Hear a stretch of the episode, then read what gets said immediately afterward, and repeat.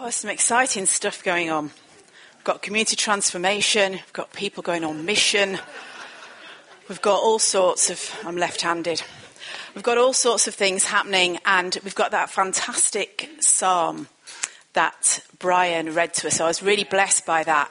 Um, in some translations, it says, Goodness and mercy will follow us all the days of our lives. And that's what I wanted to talk about today about mercy.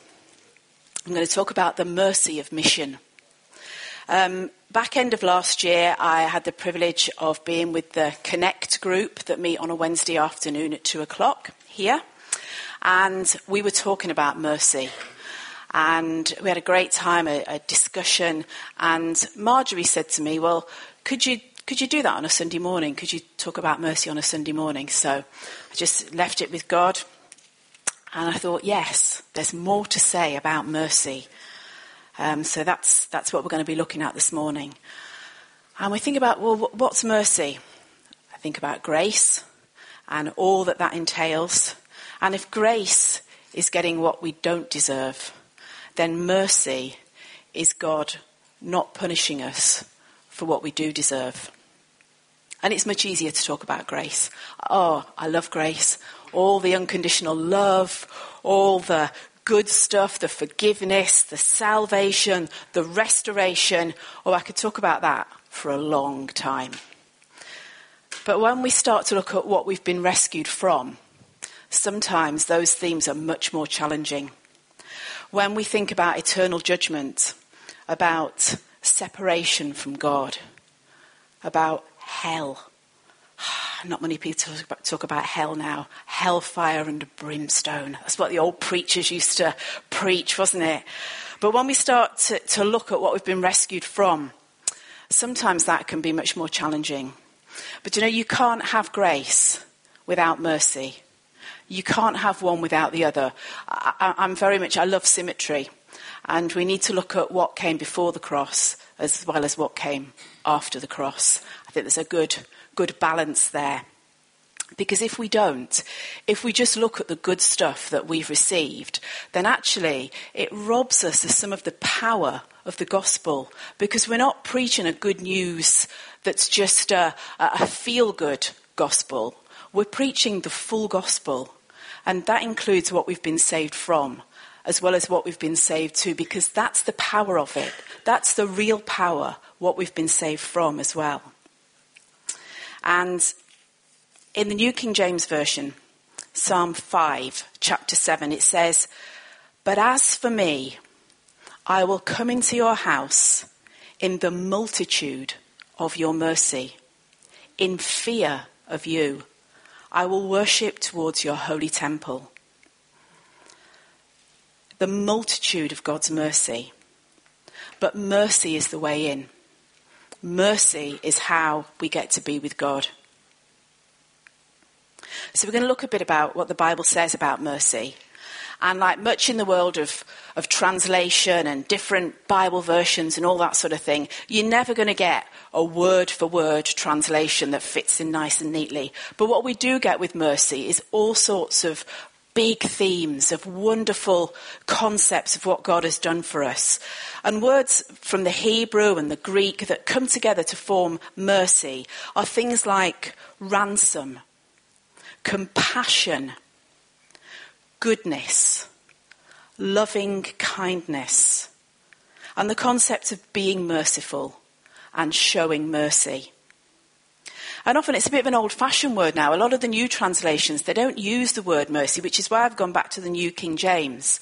Charlie, I know it will have mercy in, in your authorized version because it just, there's a richness in the word mercy. And sometimes it's translated as love or loving kindness, but actually, mercy is so much more than that. And in the Old Testament, the story runs through, doesn't it, of God's people time and time again messing it up.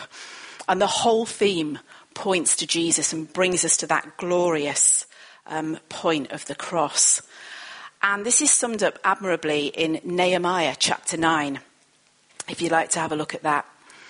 If you ever want a sort of potted history of what's happened to the Israelites, Nehemiah chapter 9 is a glorious place to start. The Israelites are confessing their sins and they're praising God, and there's a whole catalogue of what's gone before, of how God has established his covenant, and how he has um, brought the commandments, and how they have continually got it wrong. And uh, verse 30, we'll start at. For many years you were patient with them. By your Spirit you warned them through your prophets. Yet they paid no attention. So you gave them into the hands of the neighboring peoples. But in your great mercy, you did not put an end to them or abandon them, for you are a gracious and merciful God. And this is a wonderful illustration of God's continued mercy. He should have just left them to themselves, but every time he rescued them. And all of this points to what God does for us in Jesus. If you have ever wondered how many times you can mess up before God will abandon you, then I can tell you that that won't happen. God will not abandon you. God will always be there. God always shows us mercy. He does not destroy us. In fact, in order to have a relationship with us, God had to show us mercy. The dictionary definition of mercy is compassion or forgiveness shown towards someone whom it is within one's power to punish or harm. And it is within God's power to do us harm.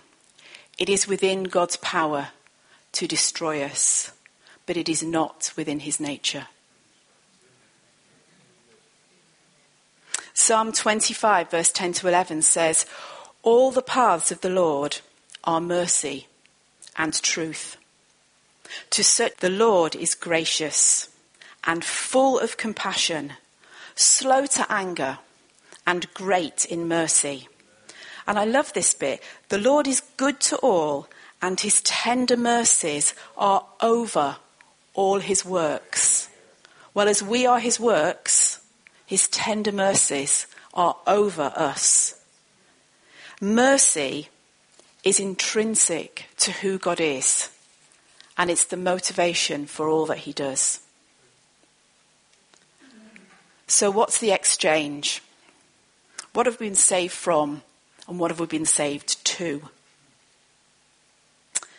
In Ephesians 2, verse 4 to 5, it says, But because of his great love for us, God, who is rich in mercy, made us alive with Christ. Even when we were dead in transgressions, it is by grace you have been saved. God, who is rich in mercy. There's not just a little bit of mercy, but he's rich in it. And we'll just look at 1 Peter 1, verse 3 to 5. This could take a while because there's a lot in this. Okay, I don't even know where to start. Praise be to the God and Father of our Lord Jesus Christ.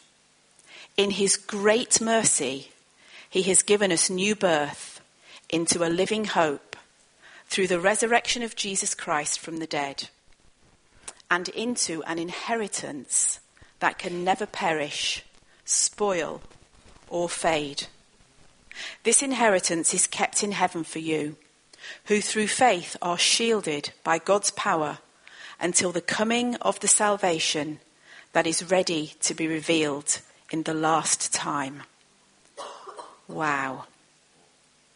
In his great mercy, God gave us Jesus. He gave us Jesus he gave us new birth. He gave us hope. He gave us an inheritance. He gave us salvation. There's a lot there in those three verses. I think we could just concentrate on those for the next six months. We wouldn't need to go anywhere else. But that's what God did for us. That's what God's mercy has done for us. And conventional thinking, conventional wisdom, binary thinking, dictates that mercy and justice are mutually exclusive. So if somebody robs your house or somebody assaults you and they get sent to court and it's a Friday afternoon and the judge is feeling really good, he's going on holiday tomorrow, he feels really happy and he thinks, do you know what? This is so great. I'm just going to let you off. It's okay. It's fine. Just, you just go. Well, the judge has shown you mercy, but justice has not been done. And how would you feel? How would you feel if somebody had robbed your house, assaulted you, and, and the judge just said, It's all right. I'm in a good mood. I think I'll just send them home. Thank you very much. He's shown them mercy, but there is no justice, and you would feel wronged unto by that. But the fantastic thing about God is that not only is there mercy, but there is also justice. We get both of them together because he sent Jesus. Because of Jesus, we have the best of both worlds. At no point is our sin dismissed. It may be forgiven, and indeed it's wiped out. But its existence and its ability to separate us from God is a fact. In this imperfect world that we live in, sin still exists, and yet our sin has been wiped out. But that's the power, the power of the gospel that sin is still there and has the potential to separate us from God, but it's been wiped out. It's been forgiven. I don't even know how those two things sit together sometimes, but our sin is very real and our sin has been forgiven and taken away. And that separation from God has gone. And that is the power of the cross. We are objects of God's mercy through the love of the Father, the sacrifice of Jesus, and the power of the cross. But why the mission of mercy? What does that mean? Well, our mission is to go into all the world and make disciples. Our mission is to bring the good news. Our mission is to bind up the brokenhearted. Our mission is to weep with those that weep. Our mission is to mourn with those who mourn. And we can use that gift of mercy that we've been given. We can use that revelation that we have because mercy always demands a response. And the first response is always to God. Romans 12, verse 1 says, Therefore, I urge you, Brothers and sisters, in view of God's mercy, to offer your bodies as a living sacrifice, holy and pleasing to God. This is your true and proper worship. And our first response is to pour out our worship and gratitude to God that He has saved and rescued us that when we think about what he's done for us, that we cannot help but praise him and worship him and be grateful to him. And that's why we're here today. One of the things that we do is we come together to worship him, don't we? We make an occasion of it. We have a, a, a group of, of worship leaders that play their instruments and we sing together and we make an occasion of coming together to respond to God and to thank him and to praise him. And it's in view of God's great mercy. This is our true and proper worship. The way that we worship God, the way that we make an occasion of it, is because of God's mercy to us. And our second response is to show mercy to others. Because if God has shown mercy to us, then surely our hearts would say that we show mercy to others. In Luke 10, we read about the parable of the Good Samaritan. I won't go through the whole parable, but the Samaritan helps a Jew who is beaten up by robbers. And normally the Jew and the Samaritan would not mix together. So this is more than just the Samaritan being good. This is a real sacrifice for him and a real out of his comfort zone. And we'll pick up the story in verse 36 because the reason that Jesus is telling this parable is because an expert in the law has asked him what he needs to do to inherit the kingdom of God. And in verse 36, Jesus asks the expert of the law, Which of these three do you think was a neighbour to the man who fell into the hands of the robbers? The expert in the law replied, The one who had mercy on him. And Jesus told him, Go and do likewise. Our response to the mercy of God is to go and do likewise. We've had a bit of Greek and we've had a bit of Hebrew. Move on to a bit of Latin now. So, the main word for mercy in Latin is misericordia, which literally means miserable heart. However, um, there's a Catholic evangelist named George Kosicki, and he interpreted it like this having a pain in your heart for the pains of others and taking pains to do something about their pain. That is mercy. Having a pain in your heart for the pains of others and taking pains to do something about their pain. Thomas Aquinas defined mercy as the compassion in our hearts for another person's misery a compassion which drives us to do what we can to help him. And Pope John Paul II describes mercy as love's second name. I really like that. Isn't it lovely? Mercy, love's second name. And I'm not asking us to go out and save the whole world. I'm not even suggesting that you should try and bring Jesus into every conversation you have with your workmates. I'm not suggesting that you tell all your friends that they're going to hell in a handcart and they need to get Jesus now because they might die tonight and then what's going to happen tomorrow. You can if you want to. All those options are there. And I know some of you have set yourselves a mission of saving the whole world. And I think that is fantastic, Jackie Simpson, okay? I just want you to be yourselves. But what I'm suggesting is that we just spend some time thinking about what we've been saved from. That we just spend some time thinking about the exchange that Jesus has made on the cross for us. That we spend some time just thinking about the mercy that has been shown to us. And that we give room for the Holy Spirit to reveal more of that to us and that we use what that produces in us to go and do likewise.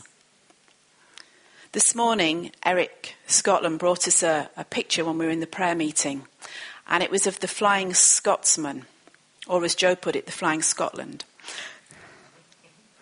And it was of a steam engine. And the way that the steam engine gets its locomotion, the way it gets its speed up, is when the fire is stoked and the steam is produced. And one of the things that Eric was telling us that, that God was saying is to, is to stoke your fire, is to allow your fire to be stoked, to, to, to let God do that and to be open to your fire being stoked. And I would say to you, in your contemplation of mercy and of the mercy that's been shown to us, allow your fire to be stoked. Allow those coals to glow. Allow that steam to, to, to be um, produced. And allow that motivation and that, that forward moving of bringing in the kingdom of God.